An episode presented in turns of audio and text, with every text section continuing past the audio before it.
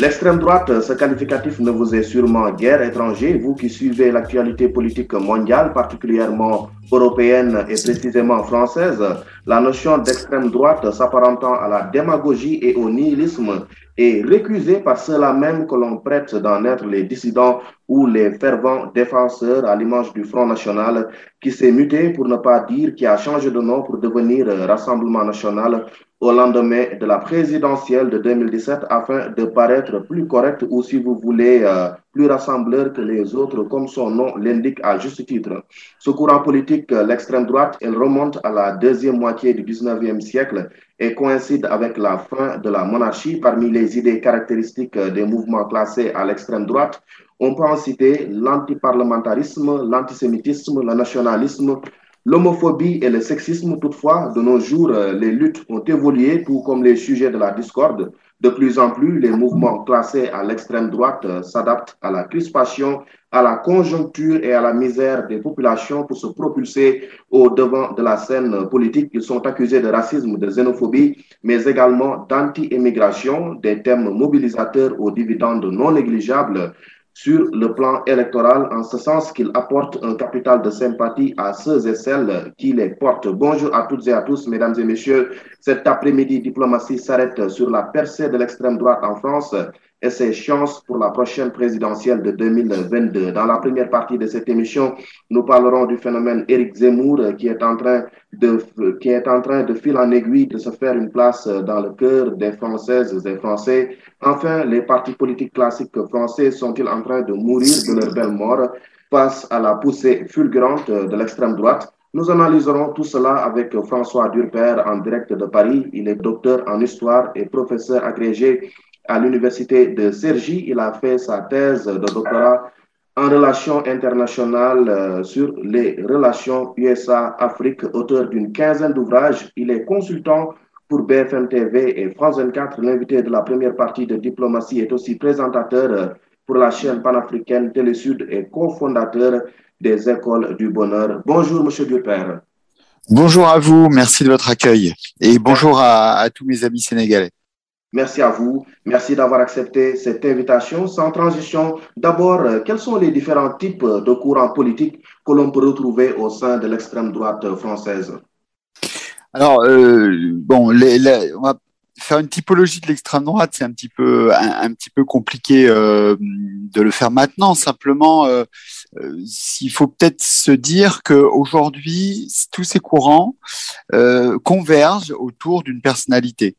Hein, alors, euh, pourquoi je me lance pas dans une typologie? Parce que je ne vais pas non plus faire un cours d'histoire. Il y a en remontant depuis depuis cette extrême droite issue du royalisme. Hein, c'est une première, euh, un premier, un premier courant. Il y a une extrême droite issue plutôt euh, euh, du pétainisme, de la collaboration, une extrême droite qui s'est structurée autour du refus de la décolonisation. et évidemment, ces extrêmes droites-là, elles ont, elles ont convergé dans début des années 70 dans la personne et le parti euh, de Jean-Marie Le Pen et du Front National. Hein. C'est un, si vous voulez, une première euh, une première cristallisation euh, de l'extrême droite française mmh. autour d'un parti fort qui, jusqu'au début des années 80, ne recueille pas plus de 10% des voix, mais qui va exploser ensuite jusqu'à, vous vous en souvenez, atteindre le deuxième tour des présidentielles. C'était le deuxième tour entre Jacques Chirac et, Jean-Marie Le Pen.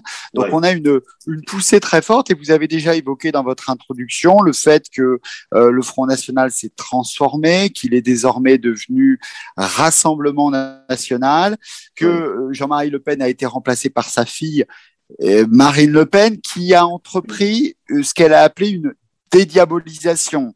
Euh, c'est une entreprise consistant à rendre respectable euh, euh, ce parti politique qui a changé de nom. C'est-à-dire qu'effectivement, en dédiabolisant ce parti, le Front National, elle a laissé finalement un espace politique à une extrême droite, j'allais dire, canal historique. Hein, si vous voulez, tous ceux qui sont euh, déçus par euh, une forme de bah, respectabilité nouvelle du Front National, euh, le fait que Marine Le Pen apparaisse un peu moins extrémiste à certains, eh bien, laisse la possibilité à euh, d'autres figures, en particulier à Éric Zemmour, d'émerger euh, en, en, en, disant, ben moi, voilà, je représente. Euh, alors, il dit pas l'extrême droite, hein, lui, Absolument. Nous allons dénie ce terme, hein, mais si vous voulez, on peut peut-être, là, pour répondre à votre question, dire qu'il y a effectivement ce canal historique euh, Front National devenu Rassemblement National. Et puis, euh, Éric Zemmour qui, lui, dit ben, Je reviens aux origines, je suis une sorte d'extrême droite pure euh, par rapport à une, à une extrême droite peut-être presque de gouvernement.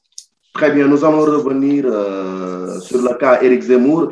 Maintenant, de manière statistique, de manière terre à terre, on constate de façon tout à fait factuelle une augmentation des voix pour les partis euh, qualifiés d'extrême droite. Vous venez de le dire mmh. euh, lors des mmh. dernières décennies en, en, en, Europe, mais particulièrement en France. Surtout en ce 21e siècle, le Rassemblement national n'a jamais été aussi proche de toute son histoire de conduire à la destinée de la France. Elle a titillé l'Élysée à deux reprises en 2002, mmh. vous le disiez tout à l'heure, lors du second mmh. tour entre Jean-Marie Le Pen et euh, le président euh, Chirac, et, mais également en 2017, sa fille contre l'actuel président Emmanuel Macron. La règle jamais 203 peut-elle s'appliquer pour la présidentielle de 2022 Alors, si, si vous voulez, euh, l'accession de Marine Le Pen à l'Élysée, bon, c'est vraiment soumis à, plusieurs choses, et notamment à la capacité de rassemblement au deuxième tour. Ce, ce, le fait d'avoir une élection qui se passe en deux tours est quand même un, un, importante, c'est-à-dire mmh. qu'effectivement, euh, au premier tour, euh, vous choisissez, au, deuxième tour, euh, vous pouvez faire barrage. Euh, c'est ce qui s'est passé notamment la dernière fois. Euh, il n'est pas du tout certain aujourd'hui que Marine Le Pen passe le, premier tour. Au début de l'été, il y avait une, presque une certitude dans les sondages que le deuxième tour allait être Marine Le Pen contre Emmanuel Macron. Bon, sauf que si Emmanuel Macron est resté très fort dans les sondages aujourd'hui, euh, Marine Le Pen, elle s'est effondrée dans les sondages. Elle est aujourd'hui dans les sondages à 16, 16%, tout à fait, ouais. ce qui fait qu'elle est qu'à trois points euh, par exemple, d'Éric Zemmour. Zemmour s'est rapproché à trois points de Marine Le Pen. Alors, vous à disiez, qu'est-ce que ça oui. Alors, euh, je prends le même sondage. Hein. Je prends le sondage, euh, moi, le dernier sondage, hein, c'est-à-dire le, le, sondage Harris euh, Interactive. Et ce dernier sondage donne Marine Le Pen à 16% et Éric Zemmour à 13%, avec, un, avec une droite qui serait représentée par Xavier Bertrand. Hein. Je, je, parle de ce sondage-là. Ouais. Si vous prenez ce sondage-là, vous avez donc 16% Marine Le Pen, plus 13% Éric Zemmour, vous avez fait le compte Abdou, 29% des Français seraient prêts à voter pour l'extrême droite. Donc votre émission, si vous voulez, elle a toute sa légitimité. Ça voudrait dire qu'un tiers des Français seraient d'extrême droite. C'est quand même, euh, si vous voulez, quelque chose qui est presque unique dans, dans l'histoire euh, de la République française. Alors, euh, évidemment, ce phénomène-là, on va sans doute l'expliquer en, ensemble, mais pour répondre très précisément à votre question, aujourd'hui, la question est de savoir si Marine Le Pen va tenir sa position ou si la dégringolade va continuer, elle a baissé de 10% en quelques mois. Ouais. Si Éric Zemmour va passer devant le candidat de droite, alors de la droite, j'allais dire traditionnelle, euh, républicaine, hein, les républicains, euh, il est, il est qu'à un point. Hein. Euh, Xavier Bertrand est à 14 dans le dernier sondage et, et, et Eric Zemmour est à 13. Simplement, peut-être vous avez regardé le sondage avec l'hypothèse Valérie Pécresse. Et là, effectivement, avec l'hypothèse Valérie Pécresse comme républicain, comme représentant des républicains, là, effectivement, Éric Zemmour est déjà devant Valérie Pécresse. Donc, euh, on peut se dire qu'aujourd'hui, vous avez trois candidats de droite, un candidat de droite, j'allais dire républicaine, et deux candidats d'extrême droite, qui sont, euh, si vous voulez, qui se tiennent dans un mouchoir de poche en trois points, hein, 16, 14 et 13.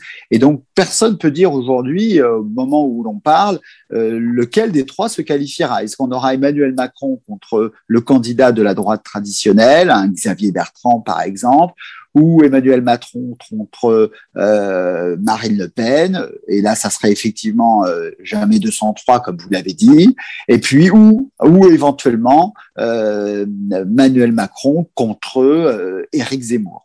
Oui, sauf que Éric Zemmour, pour le moment, il n'a pas déclaré de façon officielle sa candidature. Certains disent qu'il aurait même phagocyté l'électorat de Marine Le Pen. Qu'en pensez-vous justement?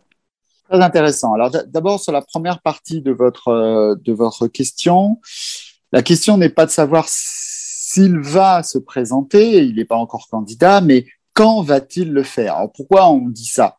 Ben, Parce qu'il y a quand même des indices très très puissants le premier indice, c'est qu'il a déjà un QG, un bureau de campagne. Hein.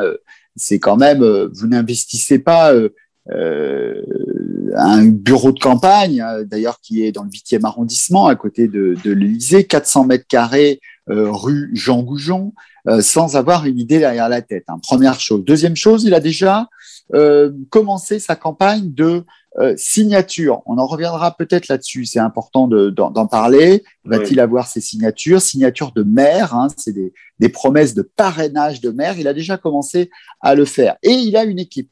Il a structuré une équipe, on parle beaucoup de Sarah Knafo euh, notamment, et puis de Gilbert Payette, hein, ancien euh, préfet, 68 ans, qui est devenu conseiller technique d'Éric Zemmour. Tout ça n'est pas fait pour dire dans quelques jours ou quelques semaines, finalement, je n'y vais pas. Hein. C'est c'est pas possible. Il, va, il va y aller.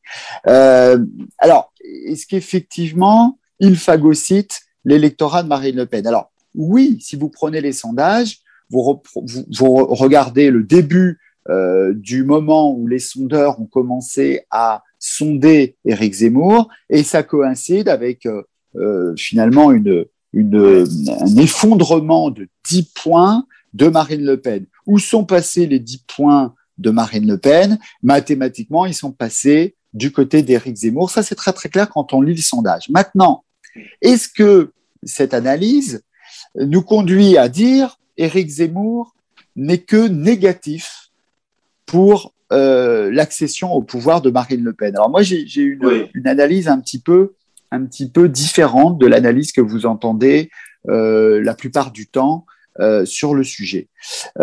Moi, j'estime qu'effectivement, Éric Zemmour est un danger pour Marine Le Pen dans la perspective du passage euh, au deuxième tour, c'est-à-dire dans la perspective de la qualification pour le deuxième tour. C'est mathématique, je regarde les chiffres et effectivement, Éric Zemmour peut passer devant Marine Le Pen, peut euh, faire en sorte que Marine Le Pen dégringole et, et favoriser par exemple le candidat de droite traditionnel au détriment des deux candidats d'extrême droite. Donc effectivement, je lis bien ça comme tout le monde, hein, c'est un handicap pour Marine Le Pen pour se qualifier pour le deuxième tour. En revanche, ce que j'estime, c'est que dans la perspective d'être élue présidente de la République, c'est ce que souhaite Marine Le Pen. Hein. Marine Le Pen a affirmé vouloir être présidente. Eric Zemmour, on ne sait pas exactement pourquoi il se présente, mais c'est peut-être beaucoup moins clair.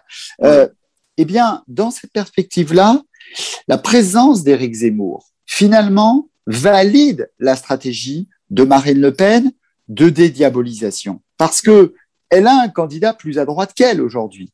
Elle a un candidat qui, sur les thèmes de l'immigration, sur les thèmes de l'identité nationale, est beaucoup plus à droite qu'elle. En tout cas, lui dit les choses qu'elle n'ose plus dire de manière, euh, de manière courante, puisqu'elle elle veut, elle, rassembler le plus grand nombre. Elle veut rassembler les Français pour pouvoir passer ce fameux cap du deuxième tour et rentrer à l'Élysée. Et donc, dans cette perspective-là, euh, la présence d'Éric Zemmour va contribuer à ce que euh, cette dédiabolisation soit aboutie, à ce que Marine Le Pen, finalement, dans quelques mois, ben, certains Français se disent, ben, finalement, euh, c'est pas l'extrême droite réellement, puisque l'extrême droite, c'est c'est Éric Zemmour, puisqu'elle a plus à droite qu'elle. Et donc, si vous voulez, je pense que dans le cadre d'une opposition avec euh, euh, Emmanuel Macron au deuxième tour, la présence d'Éric Zemmour pendant ces quelques mois va finalement valider la stratégie de dédiabolisation de Marine Le Pen, qui pourrait apparaître face à Emmanuel Macron comme une candidate de la droite respectable. Oui, venons-en au fond de commerce de l'extrême droite. Éric Zemmour pris individuellement, les partis et mouvements de l'extrême droite pris collectivement ne se privent pas de certaines thématiques mobilisatrices comme l'islamophobie, la religion, la migration irrégulière, thème d'ailleurs si cher à Éric Zemmour, en passe d'être candidat à la présidentielle. Quand vous l'entendez dire que l'islam, c'est une religion de soumission qui est aux antipodes de la France, qu'est-ce que ces propos vous inspirent? Alors, évidemment, les, thématiques, la thématique euh, d'Éric Zemmour, euh, aujourd'hui, vous avez vu qu'elle est quasiment, c'est une monothématique. Hein, euh, il aborde très très peu les sujets économiques, la question du niveau de vie des Français. Elle il commence à le faire depuis une dizaine de jours. Hein. On voit bien qu'il a notamment été obligé d'aborder les questions d'écologie lors de son débat contre Mélenchon la semaine dernière sur, sur BFM TV. Mais on voit bien que il y a quand même une monothématique qui est la question de l'identité.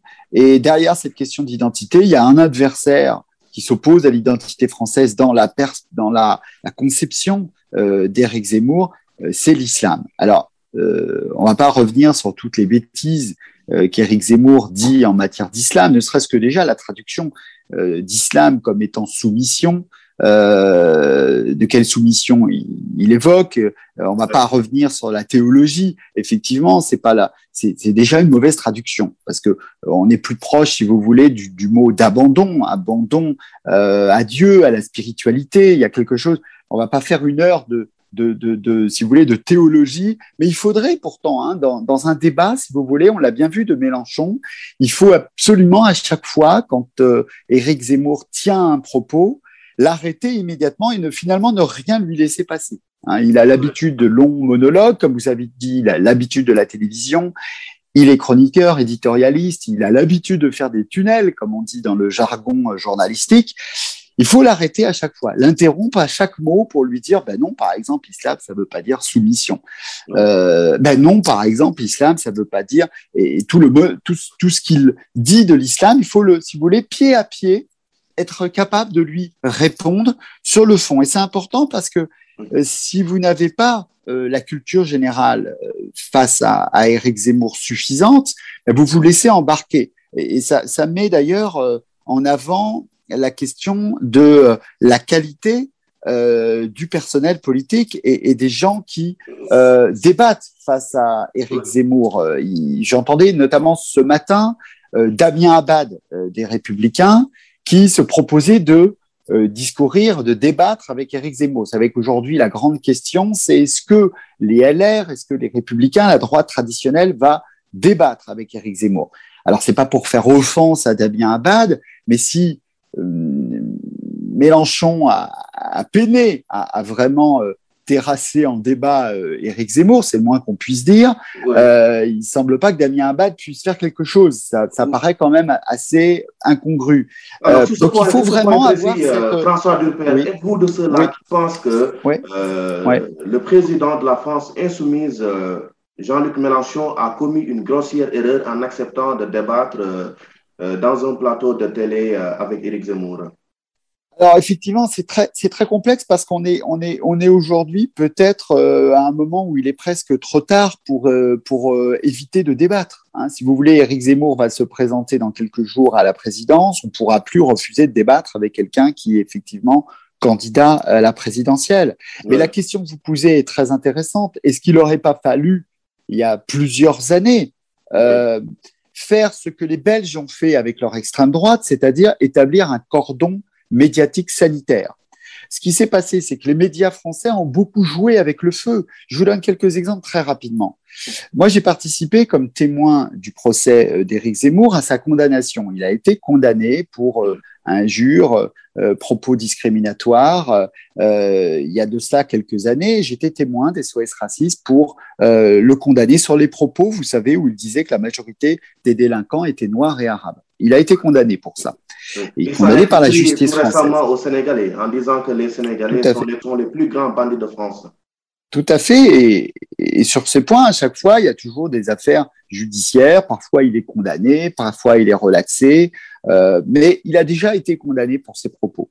Euh, Est-ce que les médias français ont pour autant lui ont privé de euh, son accès à la parole? Pas du tout. On pourrait même dire qu'il y a beaucoup de médias qui ont joué sur l'audience faite avec Eric Zemmour, parce que avoir Eric Zemmour sur sa chaîne, c'est faire de l'audience. Alors moi, je me rappelle même d'une époque où Eric Zemmour était chroniqueur euh, sur une chaîne de la chaîne France O. Vous savez, France O, c'est une chaîne qui était dévolue à la diversité, puis qui était dévolue aux Outre-mer.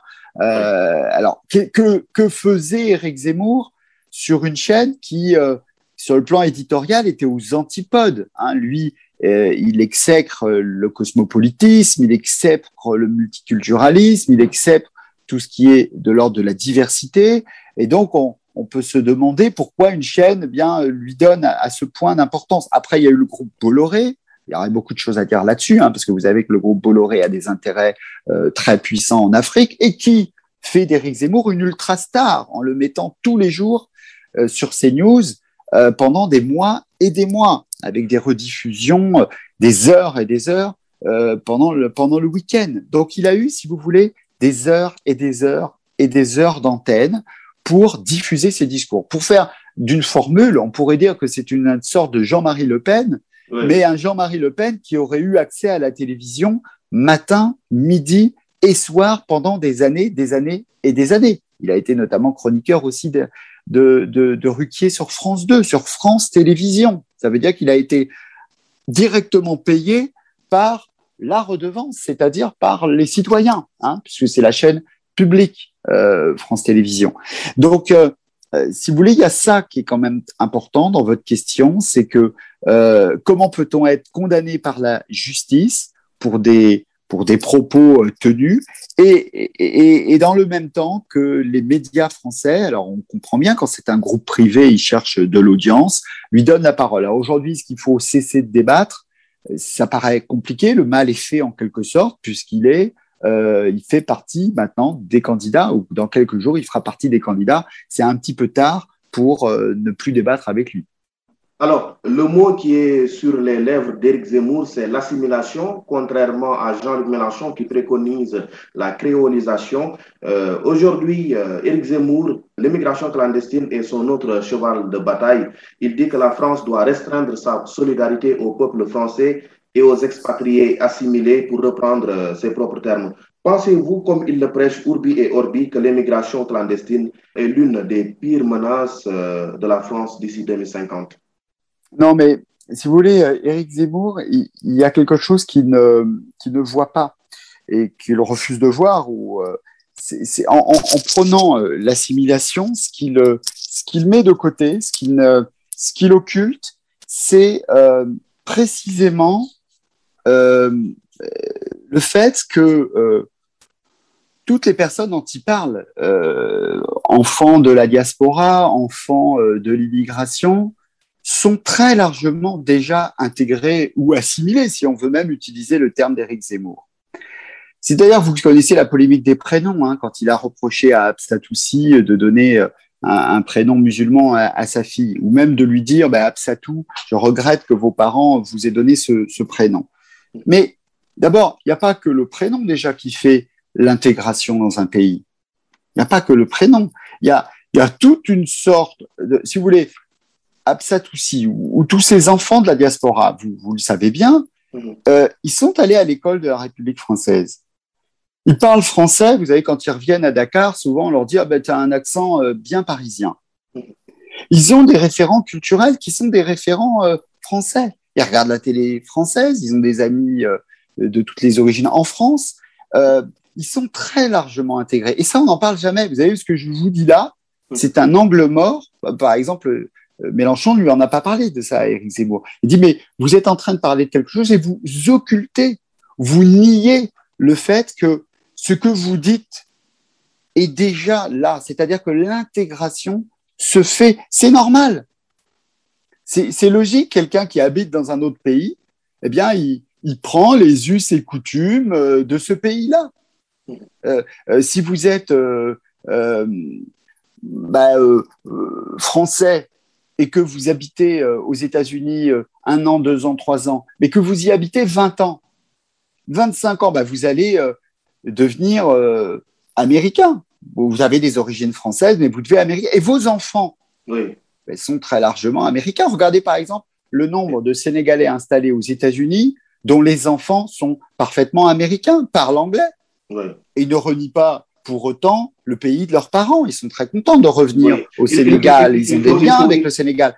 Mais ça, c'est nié par Eric Zemmour. Eric Zemmour, pour lui, il a euh, face à lui des gens qui viennent, qui, selon lui, ont une religion statique, musulmans, ils sont comme ça, et qui ont une manière de penser, une manière de parler. On a l'impression, si on l'entend, que tous les, enfants d'immigrés en France, eh bien, parlent Wolof constamment, euh, ne s'intègrent pas du tout, parlent pas français, euh, rejettent absolument toute la culture française. Et c'est ça, si vous voulez, l'erreur d'Éric Zemmour. Je parle même pas de là de racisme, etc. C'est une erreur terrible sur le plan euh, même de la réflexion sociologique, démographique. C'est qu'il ne voit pas l'intégration des gens dans la société. Il ne le voit pas, ça. Il ne, ou il refuse de le voir. Il refuse de voir que face à lui, il a des gens qui effectivement viennent d'ailleurs, mais qui prennent, qui ont en partage la culture euh, euh, française. Et ça, ça, il ne le voit pas. Et, et ça, si vous voulez, la capacité d'intégration de toutes les sociétés, euh, il n'y a pas que la France qui a une capacité d'intégration. Hein.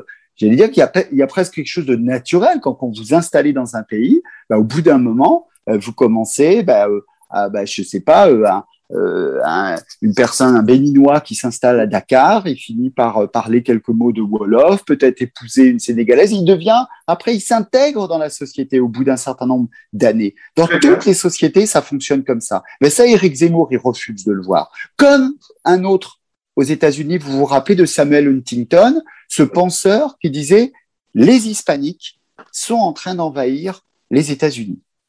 Et on va parler espagnol en 2050. C'est exactement la même théorie du grand remplacement. Pour Éric Zemmour, ce sont les Sénégalais, ce sont les Algériens, ce sont qui envahissent la France. Théorie du grand remplacement. Il l'a dit, hein. Ça a été passé dans la justice. D'ailleurs, il a dit les immigrés sont des colonisateurs. Comme Samuel Huntington disait, les hispaniques sont des colonisateurs. Il disait même que le dernier anglo-saxon qui part de Miami emporte le drapeau américain. Sauf ce qu'il n'avait pas vu, c'est que les hispaniques, ils parlent en quelle langue? Ben, Ils peuvent parler parfois en espagnol dans leur famille, mais vous savez, les enfants de parents mexicains, ils parlent 90% euh, du temps en anglais. Ils vont dans des universités américaines. Euh, ils parlent anglais, ils sont intégrés. Ils épousent des gens autres que leur communauté, très massivement. Ça, on va pas donner les chiffres, mais c'est quasiment 50% des hispaniques aux États-Unis qui épousent des, des anglo-saxons, des asiatiques, des afro-américains. Bon. Et donc, tout ça, Eric Zemmour, il le dit. Il ne le voit pas. Il ne veut pas le voir. François Dupère, pour vous, euh, les sorties récurrentes d'Éric Zemmour sur le communautarisme de certaines communautés étrangères établies en France est une erreur, est une absurdité même, mais pour d'autres Français, c'est une cause noble, c'est une cause juste. Oui. Est-ce que ce n'est pas là le véritable danger vers lequel se dirige tout droit la France? Mais il faut effectivement entendre ceux qui sont séduits par le discours de Éric Zemmour, parce que Éric Zemmour s'appuie sur quoi? Et sur le sentiment de, de déclin, le sentiment de déclassement, euh, le sentiment qu'effectivement, c'est ce qu'il appelle la crise existentielle. Euh, il a dit 70% des Français pensent comme moi, on n'est plus chez nous, on est envahi. Voilà.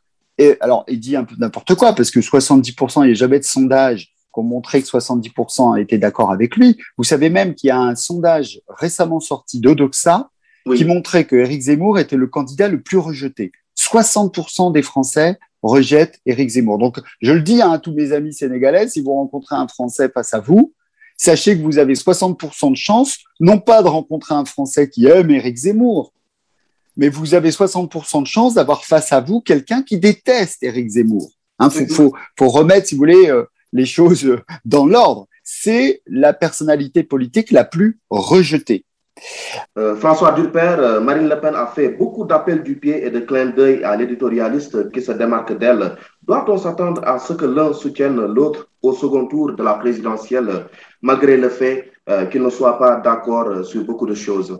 Oui, oui, c'est ce que je, c'est l'analyse que je vous, je vous proposais tout à l'heure, c'est-à-dire de vous dire, pour le moment, on est dans une phase où Éric Zemmour est un obstacle à la qualification de Marine Le Pen, mais euh, si euh, Marine Le Pen se qualifie, je pense qu'effectivement, non seulement on peut penser en termes de, coalition, mais c'est même pas une question de coalition, c'est une question d'où iront, où iront les euh, gens qui disent qu'ils vont voter pour Éric Zemmour. Il y a peu de chances qu'ils votent pour Emmanuel Macron, il y a peu de chances qu'ils votent pour la droite traditionnelle. Ils iront vers vers euh, vers Marine Le Pen.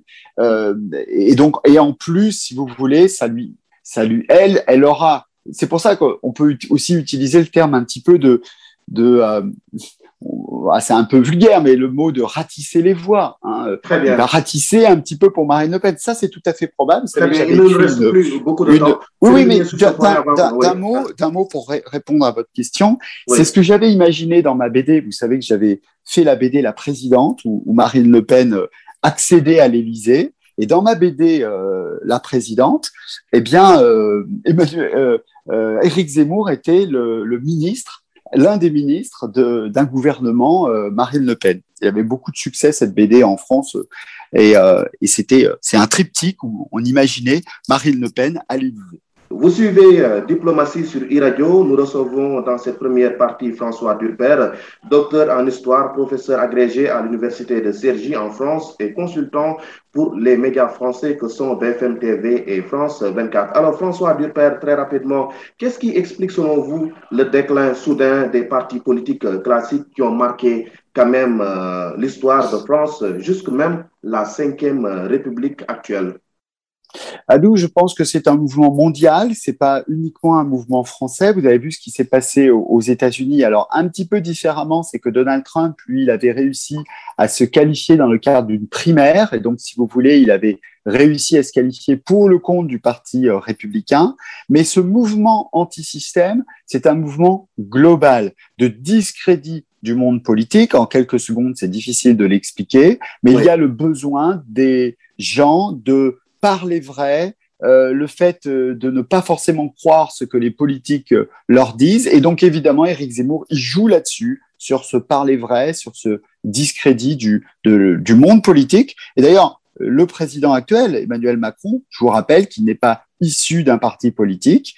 Euh, donc, le fait d'être une individualité, de se présenter sans parti politique, ben, aujourd'hui, c'est presque un gage de réussite. François Durper, merci. Merci beaucoup, merci à vous, merci à tous les amis euh, de nous avoir écoutés. Vous êtes docteur en histoire, professeur agrégé à l'Université de Cergy en France. Vous êtes également spécialiste de l'Afrique et des États-Unis, euh, consultant pour euh, BFM TV et France 24. Dans quelques instants, la seconde partie de votre émission avec Damien Darel.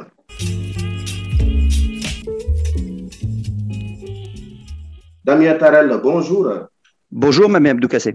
Vous avez été condamné le 10 juin dernier à 18 mois de prison, dont 4 fermes pour avoir giflé le président de la République française Emmanuel Macron lors d'un déplacement atteint l'Ermitage dans la Drôme deux jours plus tôt. Euh, vous êtes maintenant en liberté. Alors, pourquoi avez-vous euh, préféré atteindre physiquement le président de la République française plutôt que de lui euh, exprimer votre désaccord concernant sa politique intérieure?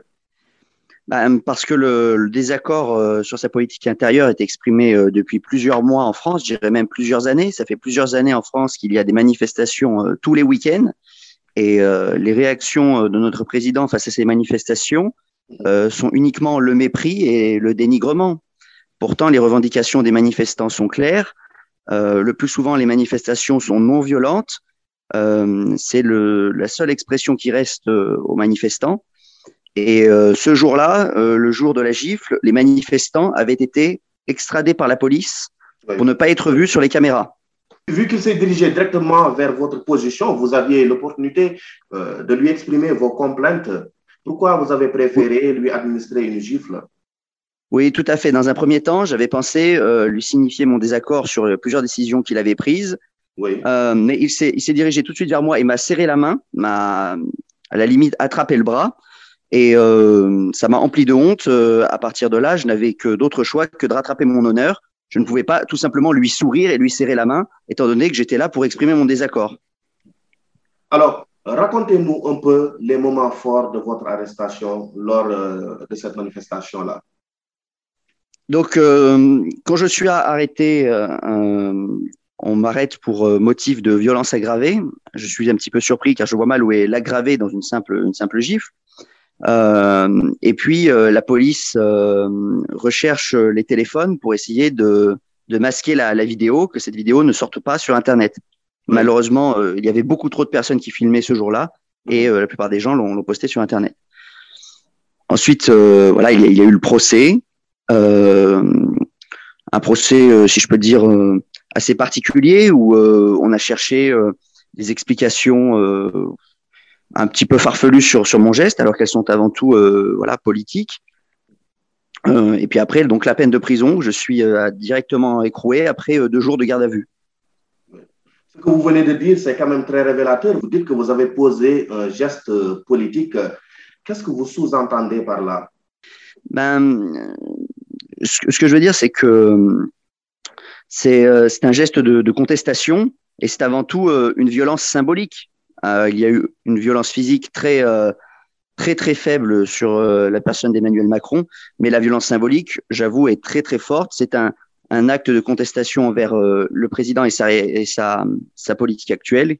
voilà, une, une contestation symbolique très très forte. Étiez-vous conscient qu'en faisant cela, vous portiez atteinte euh, à l'image de la République euh, française et à l'institution qui est le président de la République? Non, sur l'instant, j'ai uniquement euh, eu conscience de d'être, comment dire, en train de serrer la main d'Emmanuel Macron, un personnage qui est méprisé par un, nombre de Français extrêmement important, si ce n'est pour dire une majorité de Français, alors que celui-ci est censé nous représenter. Mais euh, je n'ai aucunement euh, envisagé euh, l'impact à l'étranger d'un tel geste. Même si cela m'a inquiété durant ma détention, j'ai reçu énormément de messages de soutien venant de l'étranger qui me certifiaient que les étrangers savaient faire la différence entre notre pays, son peuple et ceux qui les gouvernent. Parce que eux-mêmes sont face à de telles difficultés dans leur pays. Après quatre mois derrière les barreaux, aujourd'hui, vous êtes en liberté. Avec le recul, regrettez-vous cet acte? Non, je, ne peux pas dire que je regrette, surtout avec les, voilà, les, centaines de messages de soutien que j'ai reçus depuis la prison. Euh, cet engouement populaire qu'il y a autour de, ce geste qui désormais ne m'appartient plus, qui est une sorte de symbole de la contestation euh, populaire en France. Euh, je ne peux pas dire que je regrette, surtout quand on voit les, la, la, gestion de la crise Covid ici en France, qui est vraiment catastrophique. Mais vous avez humilié en faisant cela le symbole qu'est le président de la République. Malheureusement, aujourd'hui, on peut dire qu'il n'est plus que le symbole. Donc, j'ai peut-être détruit un symbole, mais euh, j'ai peut-être blessé un symbole, mais aujourd'hui, le président de la République en France n'est plus qu'un symbole et il ne représente même pas 20% des Français. Il ne représente en aucun cas les idées des Français et en aucun cas il représente le peuple français ce que vous dites est peut-être péremptoire. Quand on voit un peu ce qui se passe dans les sondages, il caracole en tête, euh, bien loin euh, devant les autres que sont Marine Le Pen, euh, Jean-Luc Mélenchon et Éric Zemmour dans une certaine mesure. Maintenant, à quelques mois de la présidentielle, que vous inspire la classe politique française? La classe politique française, je pense, c'est du point de vue général de la plupart des Français, méprisés. Euh, ils n'attendent plus rien de nos politiques actuelles. Euh, vous avez parlé du sondage qui dit que Emmanuel Macron caracole en tête, euh, mais ça, c'est aussi pour les avec, gens. Avec 23%. C'est aussi pour les gens qui au moment, où les autres, au moment où les autres peinent à dépasser 15%. Mais c'est parce que ça fait partie d'une minorité qui croit encore à la politique aujourd'hui en France. La plupart des Français aujourd'hui ne croient plus au jeu démocratique. Il suffit, euh, surtout la France périphérique, la France des campagnes, euh, il suffit d'aller dans un bar ici, dans, dans mon village ou ailleurs, n'importe où, et commencer à parler d'Emmanuel Macron. Le résultat sera unanime. Et euh, avez-vous des ambitions politiques? Non, je, n'ai pas d'ambition politique. Beaucoup de gens euh, me, me, prêtent ces ambitions-là, ou en tout cas voudraient que, que je m'y investisse. néanmoins, ce n'est pas mon intention. surtout que quand bien même j'aurais une telle intention politique, j'ai été condamné à vie à ne plus pouvoir exercer dans la fonction publique. Mmh. Et votre casier judiciaire euh, n'a-t-il pas été bousillé avec euh, votre condamnation à 18 mois de prison, dont 4 mois fermes? Oui, mon casier judiciaire était totalement vierge. J'étais complètement inconnu des services de police ou de renseignement.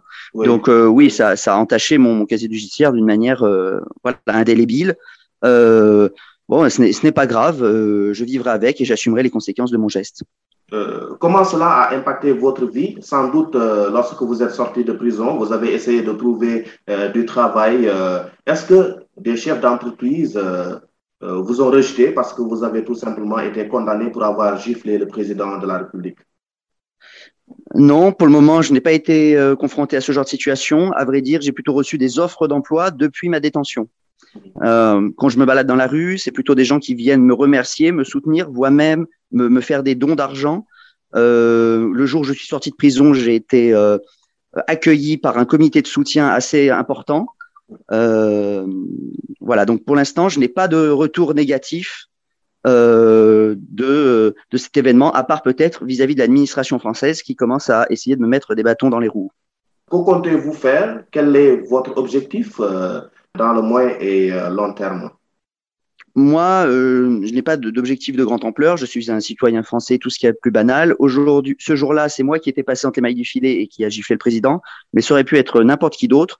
Je vais retrouver ma vie et et euh, voilà et finir mes finir mes études comme prévu, euh, trouver un emploi euh, sans sans essayer de, de, profiter de de l'événement. Vous avez dit tout à l'heure que vous n'avez pas pour le moment d'ambition politique, mais lors de votre sortie de prison, est-ce qu'il y a eu des politiques qui vous ont fait les yeux doux? Non, euh, je crois que l'ensemble de la classe politique est assez, euh, assez effrayé par euh, une contestation d'un tel genre euh, parce qu'elle-même ne veut pas se retrouver dans cette situation. Euh, la plupart croient au, jeu démocratique, veulent devenir président et refusent que ce genre d'acte puisse avoir lieu sur leur personne quand ils sortiront. Et qu'est-ce que vous pensez de l'extrême droite et Zemmour notamment, qui est en train de faire quand même des pas de géant en termes de popularité en France? Cette réponse de l'extrême droite, et en particulier d'Éric Zemmour, ça vient d'un dégoût euh, des partis, ce qu'on appelle traditionnels en France. C'est-à-dire qu'aujourd'hui, les Français ne croient plus au, à, l'éternelle droite et gauche modérée. Euh, ils s'orientent tous vers les extrêmes parce qu'ils euh, ont été déçus par ces politiques été, qui ont été au pouvoir pendant très longtemps euh, aujourd'hui, ils pensent plutôt euh, à une politique des idées et donc euh, des idées incarnées par surtout des personnalités et des hommes. Aujourd'hui, Éric Zemmour est un peu une personnalité avant d'être un homme politique et c'est pour ça qu'il, je pense, qu'il regroupe beaucoup d'idées que, Français, que beaucoup de Français soutiennent. Et selon vous, quel est le meilleur profil pour la France en 2022 Le meilleur candidat possible? Oui, oui, oui. à vrai dire, je n'en sais rien. Euh, tout ce que je peux dire, c'est que tout ce qui est euh, qu'on caractérise comme les gros candidats, les candidats historiques de, des, partis euh, majoritaires qui, ont été, qui sont encore aujourd'hui un petit peu majoritaires, sont pour moi des, des très mauvais candidats. ils incarnent vraiment cette élite qui est en décalage total avec le peuple. Moi, je privilégie plutôt les petits candidats. Alors, l'extrême droite, dont Éric Zemmour, se bat contre l'immigration irrégulière ou bien l'immigration clandestine, mais également c'est des islamophobes convaincus. Euh, pensez-vous que la France a besoin de ce genre de figure politique euh, à l'heure où nous sommes, à l'ère de la mondialisation notamment?